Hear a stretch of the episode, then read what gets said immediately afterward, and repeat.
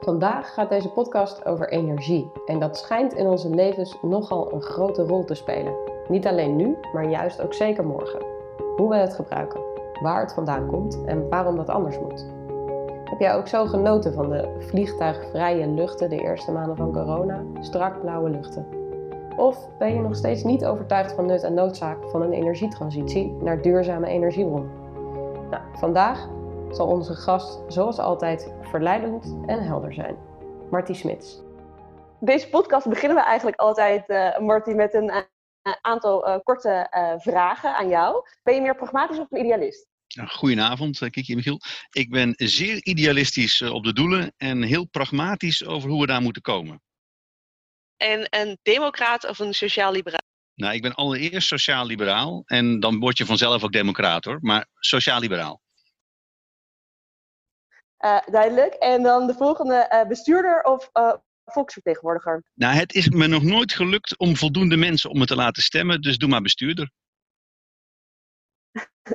Ook een, een, mooie rol, denk ik zo. En dan als laatste ondernemer of politicus? ondernemer.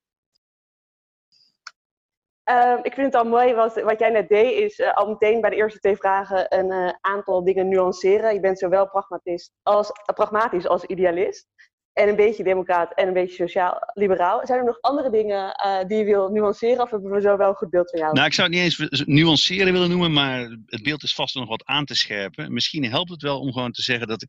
Ik ben natuurlijk 20 jaar lang consultant geweest en werkte toen met allerlei grote bedrijven en ook met, met NGO's aan, aan het duurzamer maken van, uh, van de wereld. En ik vond dat tergend langzaam gaan en veel te halfhartig. En ben daarom op een gegeven moment begonnen om zelf te ondernemen. En dat begon in energie. Want energie is uh, cruciaal en een van de plekken waar uh, dingen veel sneller kunnen dan ze nu gaan. Uh, deze podcast gaan we hopelijk niet langzaam zijn, maar juist snel zijn en, energie, en houden we de energie erin. Um, nuances is zeker iets wat een D66er kenmerkt. we hebben het net al even kort geïntroduceerd, maar we hebben het over de energie en de energietransitie vandaag. Een hot topic, of je het nou hebt over de warmtewet of uh, biocentrales. Er is altijd wel wat te bespreken. Um, een beeld in de media, in het politieke debat en in de publieke opinie. Welke twee nuances moeten we volgens jou vooraf maken voordat we doorpraten en de diepte induiken? Ja, misschien, misschien twee dingen. Uh, als je over energie praat, uh, en dan gaan we het zo hebben over markt en wat de overheid moet doen helpt het al om meteen te beginnen bij dat energie is altijd al een mix geweest van een klein beetje bedrijfsleven en heel veel overheid. En uh, ook heel veel afstemming tussen bedrijven. Soms zelfs in de vorm van kartels. Dus het is altijd al een, een ingewikkeld gebied als je praat over hoe organiseer ik het. Um, en het tweede is, uh, er zijn soms mensen die roepen dat bepaalde dingen minder moeten. Um, energie is cruciaal voor een welvarend leven en voor, een, voor welzijn. Uh, er is een tekort aan energie in de wereld. Er zijn heel veel mensen die nog niet genoeg energie hebben. Wij moeten toe naar een wereld waar veel meer energie is. Alleen moet die duurzamer en goedkoper zijn. Maar we, moeten, we hebben gewoon meer energie nodig. Dank je, Marty. Um, dank voor deze uh, uitgebreide introductie. Uh, laat ik kort iets vertellen over deze podcast. De podcast D66 naar nu is een, een gezamenlijk initiatief van de Breidelaars en kabinet 2040. Twee uh, groepen van D66-leden met een eigen initiatief. We willen deze podcast maken om te spreken over onderwerpen die ons bezighouden en die de toekomst voor moeten gaan geven. En dat doen we volgens een enigszins vast format. Um, het eerste deel van het gesprek ga ik namens de Breidelaars vooral met jou in gesprek over uh, de probleemstelling kijken wat het probleem op dit moment is. We gaan het hebben over uh, energieopwekking en energiegebruik. En uh, vooral kijken hoe de wereld er nu uitziet en wat er goed en niet goed gaat. Het tweede deel van het gesprek zal Kiki meer de lead nemen en vanuit de gedachten van kabinet 2040 een ideaal beeld schetsen met jou. Hoe ziet de wereld eruit in 2040 en hoe gebruiken we en produceren we dan energie? Nou, um, laten we beginnen als je het goed vindt, Marty. Uiteraard. Kom maar door. Oké. Okay. Um, laat ik beginnen met uh, de eerste kernvraag. Wat is op dit moment volgens jou het grote probleem met de manier waarop we energie opwekken en we uh, energie gebruiken? Ja, eigenlijk is het samenvatten dat energie is gewoon vies en duur. En uh, oké, vertel eens wat meer. Waarom is het vies? Ik kan me daar van alles bij voorstellen, maar vooral ook waarom is het duur? Ja, als je kijkt naar energie die we nu gebruiken, dan is dat uh, al, uh, al honderden jaren lang is dat het verbranden van fossiele energie. Dat is hoe wij energie maken. Dat stoppen we in, in onze auto's, dat, daar verwarmen we onze huizen mee en daar draaien onze lampen op. En laten we eerlijk zijn, toen we leerden hoe we die energie aan konden boren, toen is de industriële revolutie begonnen en zijn we allemaal welvarend geworden, langer gaan leven. Dus we hebben er heel veel aan te danken. Maar we zijn er ook wel achter gekomen dat dat ten koste gaat van luchtvervuiling en tegenwoordig, het meest belangrijke, uh, ten koste gaat van het klimaat. Uh, en tegelijkertijd zien we ook dat de Mhm. prijzen van energie enorm zijn toegenomen de afgelopen decennia. Hey Marty, even over dat verbranden van energie. Dat doet een mens toch ook gewoon? Ja, maar ik heb dus ook helemaal geen probleem met, met energie. Hè. Ik, ik denk zelfs dat we toe moeten naar een overvloed aan energie en dat we op een gegeven moment zelfs heel veel meer gaan gebruiken. Maar het gaat er vooral om dat we uh, eigenlijk de zonne-energie van uh, miljoenen jaren geleden in de vorm van olie of kolen nu uh, de lucht instoken en daarmee het klimaat veranderen. Dat is het probleem. Um, en dan hebben we het, als ik het goed begrijp, uh, vooral over olie en gas, olie, benzine en elektriciteit. Dat zijn de vormen van energie waar we nu over spreken. Um, en je hebt het erover dat het vervuilend is en duur. Kunnen we daar iets aan doen? Is het, is het op, hoe is de energieopwekking en de energiedistributie en het gebruik georganiseerd, waardoor het zo duur is en waardoor het zo vuil is? Ja, misschien beginnend met, een, met, met de boodschap van hoop. Um, ik denk dat met, en daar mogen we onze Duitse buren enorm dankbaar voor zijn, is dat de afgelopen decennia hebben we heel veel geïnvesteerd, publiek geld, in uh, het op stoom brengen van duurzame energieopwekking. En dat zie je bijvoorbeeld bij zonnepanelen, dat zie je bij windmolens op land en op zee. En dat zie je eigenlijk ook al bij uh, batterijen en bij andere technologieën. Uh, die hebben we aangezwengeld met publiek geld en die zijn nu op schaal. En het mooie van al deze technieken is dat ze gebaseerd zijn op de input is gratis. Het is namelijk gewoon het weer. Het is de zonlicht of het is de wind. Um, en het maken van al die technieken wordt steeds goedkoper. En veel sneller goedkoper dan we steeds durven te voorspellen. Uh, dus dat is de positieve kant. Maar we komen uit een wereld van uh, het aanboren van energiebronnen die we op moesten graven of op moesten pompen. Dat kost heel veel kapitaal. Dat zijn hele grote investeringen van hele grote bedrijven. Vervolgens moeten die, werd die, werden die, die brandstoffen werden voor elektriciteit opgebrand in, in hele dure, hele grote energiecentrales. En door hele dikke stroomkabels uiteindelijk via hele kleine kabeltjes naar ieders huis gepompt. Mm -hmm. Dus heel veel infrastructuur waar heel veel geld in is gestopt. Enorme investeringen. Enorme investeringen, enorme belangen. Uh, interessante rendementen voor alle betrokken eh, private partijen. Um, en sterk een top-down georchestreerd systeem, historisch. De, de, is, dus je, ja. beschrijft, je beschrijft een markt waar, waar nogal sterke concentratie van kapitaal bijna natuurlijk is ontstaan. Als ik, het, als ik je goed begrijp. En je enorm machtige partijen krijgt op een gegeven moment die hele grote investeringen hebben gedaan in het verleden. En daarmee ook een hele grote economische en misschien ook wel politieke macht hebben gekregen? Vraagteken.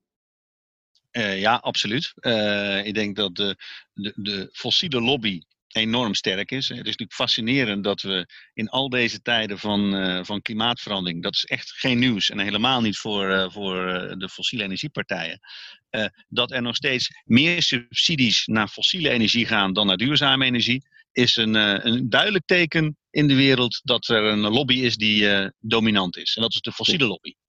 Ja. En kun je dan zeggen dat het, dat het huidige systeem, wat zo vies en duur is, um, als je zou moeten analyseren waar, waardoor dat systeem in stand blijft, is dat op dit moment ligt het probleem dan sterker bij de politiek of bij de markt? Of is dat zo fluïde geworden dat dit onderscheid helemaal niet te maken is?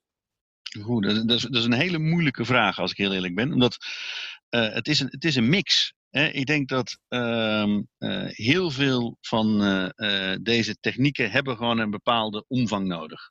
En je hebt een, een bepaalde hoeveelheid participerende consumenten nodig. En die moet je kunnen orchestreren. En die moet je aan elkaar kunnen verbinden. Want je moet stroom verplaatsen. Of die mensen moeten kunnen tanken ergens.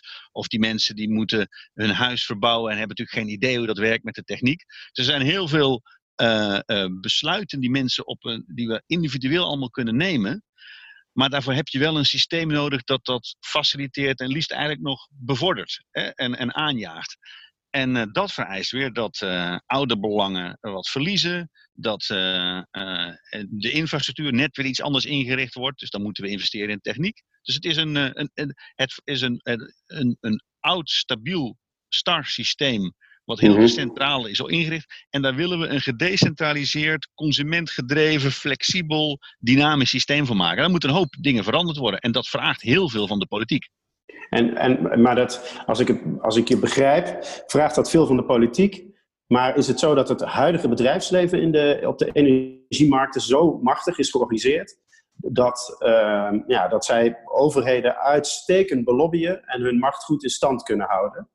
Um, en dan is eigenlijk de vraag, als je daar politiek doorheen wil breken, uh, verliest de politiek ook iets? Verliest de overheid iets? Of is er alleen maar winst te behalen voor het collectief? Als we dit anders gaan organiseren. Ja, ik, eh, als mijn, mijn, en daar gaan we vast nog over hebben, maar mijn lange, lange termijn plaatje is uh, een, een, een, een wereld van overvloed aan energie. Overvloed aan schone en met overvloed ook hele goedkope energie voor iedereen. En daar hebben we allemaal wat aan. Alleen verdienen de grote bedrijven er wat minder aan, denk ik. Ja, heel mooi, want we hebben het inderdaad over, je noemde het net al, uh, dingen die anders moeten doen en uh, het toekomstbeeld van waar willen we heen. Uh, nou ja, met kabinet 2040 hebben we 66 toekomstbeelden opgeschreven over hoe wij de wereld in 2040 voor ons zien. Soms wat idealistisch, zonder precies te weten waar het over gaat. dus fijn dat jij hier ook als energie-expert vandaag aan tafel zit. Um, ik, ik noem er even twee. En dan ben ik gewoon benieuwd naar jouw eerste reactie. Of het kan, haalbaar is en wat, wat jouw gevoel, ja, nou, wat je erover denkt. In 2040 is Europa zelfvoorzienend in energie. En in 2040 zijn we van het gas af en hebben we afscheid genomen van het oliedomme fossiele tijdperk. Nou, om, met, om met de eerste te beginnen ik weet niet of het mijn doel is, dat is het eerste. Hè? Want ik vind het helemaal niet erg om uh, energie uit te wisselen met bijvoorbeeld uh, Noord-Afrikaanse landen waar de zon nog meer oplevert dan in, dan in Europa. Ik denk wel dat we across the board veel minder gaan importeren. en je noemde hè, dat, meteen naar het tweede punt, olie en gas, ja, daar gaan we gewoon vanaf. En dat gaat snel en dat gaat steeds sneller. En ik denk dat we daar ehm, hoe, daar, daar, heb je een mooie sneeuwbal die hoe harder die gaat rollen, hoe sneller de, de, de zittende partijen zich uit de weg gaan maken. Omdat er gewoon, je wilt niet de laatste nog zijn die over is met je laatste halfvolle olieballonnetje en niemand wil het meer hebben. ik denk dus dat we gewoon heel veel olie en gas in de grond gaan laten zitten. want dat hebben we allemaal niet meer nodig. Nee, duidelijk. Dus met een ja, slim Europees energienet waar vraag en aanbod, maar ook genoeg ruimte is voor energieopslag. Nou, die toekomst zie jij volgens mij wel zitten. Maar wat ik interessant vond, wat je noemde, was dat je ook energie wil halen uit Noord-Afrika. Dus jij gaat het, trekt het meteen groter dan Europa. Ja, ik, ik zit gewoon, uh, uh, ik, ik ben wel van het rekenen. Ehm, ik weet gewoon dat we in, in, in Noord-Afrika op dit moment al voor minder dan een cent, 1 cent per kilowattuur energie kunnen maken. Uh, daar is niets wat daar tegenop kan. Niets. Dus de enige vraag is, hoe, hoeveel kost het om het vandaar naar hier te brengen? Ja, dat is een kabel. Een hele dikke. En ik zou er een paar neerleggen, want, uh, voor de zekerheid. Maar uh, als je groot denkt en als je regie durft te nemen, dan kun je gewoon goedkoper dan de stroom nu is, stroom halen uit andere delen van de wereld. Uh, en laten we dat dan gewoon combineren met wind op, uh, op zee in de Noordzee met onze, onze buurlanden. Misschien dat we de Oostzee nog wat kunnen, dat we op het Atlantische Oceaan wat kunnen. Uh, zonneweiders in, in de, de plekken waar er plek voor is. Er is heel veel te combineren. En het mooie van energie is dat ja, als je op een gegeven moment het net hebt, dan kun je het gewoon met elkaar delen. En dan ontstaat dus, er overvloed. Ja, dus we moeten in plaats van een mix van politieke en economische belangen naar een goede mix van duurzame energie.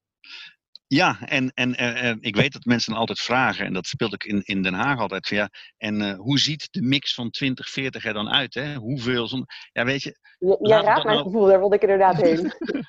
ja, laten we dat vooral niet proberen nu vast te stellen. Uh, want als we namelijk dat plaatje hadden getekend vijf jaar geleden, hadden we nu al geweten dat we er compleet naast zaten. Want bijvoorbeeld uh, zonnepanelen, die zijn, ik denk, een derde goedkoper hè, of meer per kilowattuur geworden dan we dachten vijf jaar geleden. en zo maar als ik dat, gaat het. Maar als ik dat hoor, dan is 2040, dat is over 20 jaar, eindeloos ver weg. Als ik dat hoor, dan is misschien wel het ideaalbeeld wat jij schetst er al over 5, 6, 7 jaar. Of is dat onrealistisch?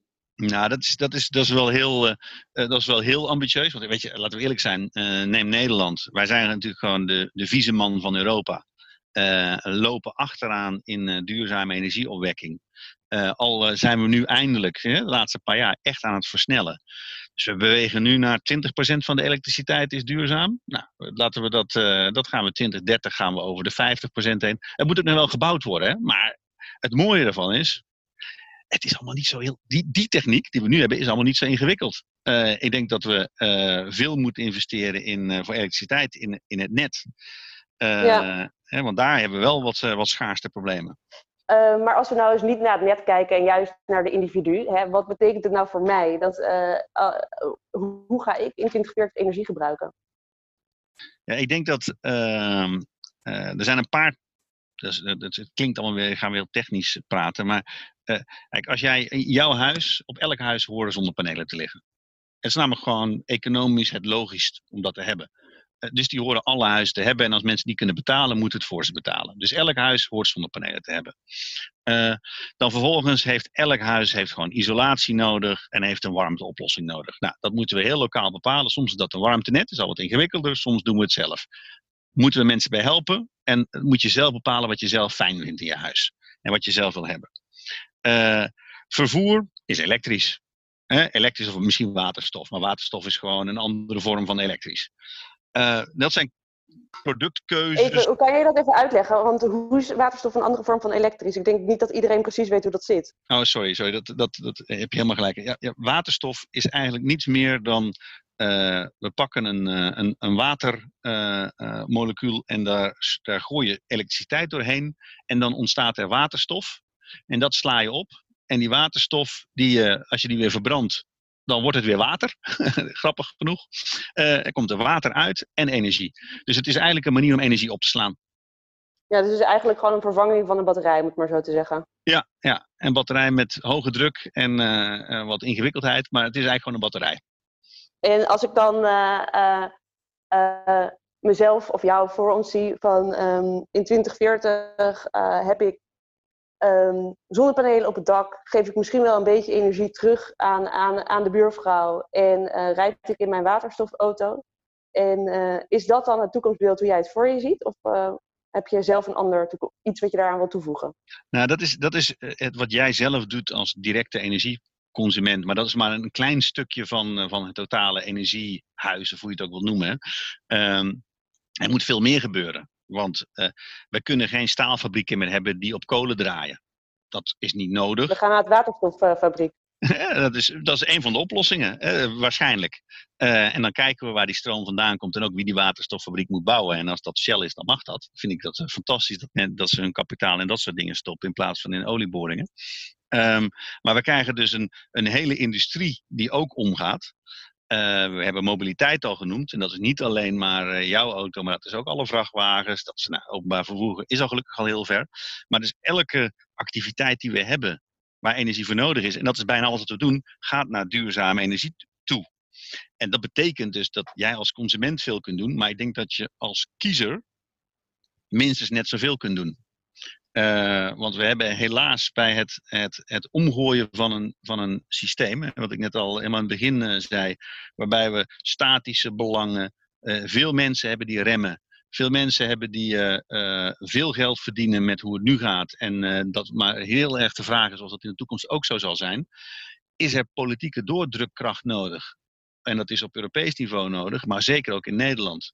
En in Nederland hebben we politiek en met uh, uh, het CDA en de VVD met name, en eigenlijk daarmee ook PVV, Forum, um, hebben we vooral remmers. Mensen die de energietransitie probeerden af te remmen en tegen te houden. En, ja. en ik denk, we hebben dus nodig dat we, dat we duwers hebben in plaats van remmers. En er zijn maar een paar partijen die echte duwers zijn. Dus daar moet je op stemmen. Dat is misschien nog wel belangrijker dan ik, de Ik hoor hier inderdaad een hele, hele politieke oproep. Uh, mooi. Maar waarom, echt in één zin, waarom is in godsnaam die duurzame energie nou zo belangrijk? Omdat duurzame energie schoon en goedkoop is. En omdat energie, want dat is, uh, energie is net als eten en net als water. Als wij een leven willen leven wat ook maar in de buurt is van hoe wij nu leven, heb jij een enorm energieverbruik. En als wij de wereld gunnen, hè, die, uh, die 8 miljard mensen dadelijk, die nog niet tot op ons welzijnsniveau zijn, maar die dat wel willen komen, als ze die ook een leven willen gunnen zoals het onze, waar ze net zoveel recht hebben, op hebben als wij, dan moeten wij zorgen voor duurzame energie. Want dat kan allemaal niet met die fossiele energie. Dat moet duurzaam. Daarom. Uh, ja, duidelijk, thanks. Dan uh, uh, denk ik dat het ja, een goed en mooi toekomstbeeld is wat jij zo schetst. En ook een, een fijne oproep om allemaal er inderdaad wat bewuster mee om te gaan. Een aantal dingen, concrete dingen die we zelf kunnen doen. En die jij um, eigenlijk ook misschien wel als potentiële D66er-kiezer, als ik dat hoor ik tussen de, tussen de regels door, kan doen. Dus dank voor deze, deze inzichten. Ja, Dank je, uh. Dank je, uh, Kiki. Um, uh, als, als de komende twintig jaar net zo snel gaan als deze podcast is omgevlogen, dan, dan nou, ik kan niet wachten tot die nieuwe wereld waarin energie in overvloed is en vrijwel gratis. Um, de tijd is omgevlogen. We zijn aan het eind gekomen van deze aflevering van de podcast D66 na nu. Uh, de volgende aflevering hebben we weer een heel interessante gast en gaan we verder praten over onderwerpen die ons nu bezighouden, nu politieke actie vergen, om een toekomstbeeld te schetsen waar wij allemaal in geloven. Dankjewel Marty en dankjewel Kiki. Graag gedaan. Tot een keer. Bye.